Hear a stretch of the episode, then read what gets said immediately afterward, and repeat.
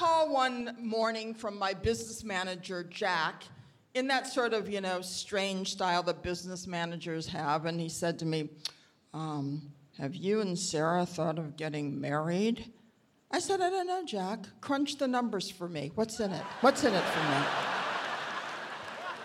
now, you all know Sarah, my beautiful, brilliant, amazing, occasionally controlling girlfriend from St. Louis.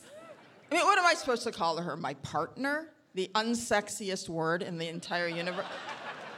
What are we in a law firm together? Get in here, Sarah. Get in here, little lady.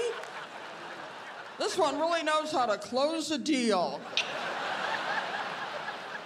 We're doing a little litigation and light lovemaking on the side. Catch Sandra Bernhard in Stand Out, an LGBTQ plus celebration, only on Netflix.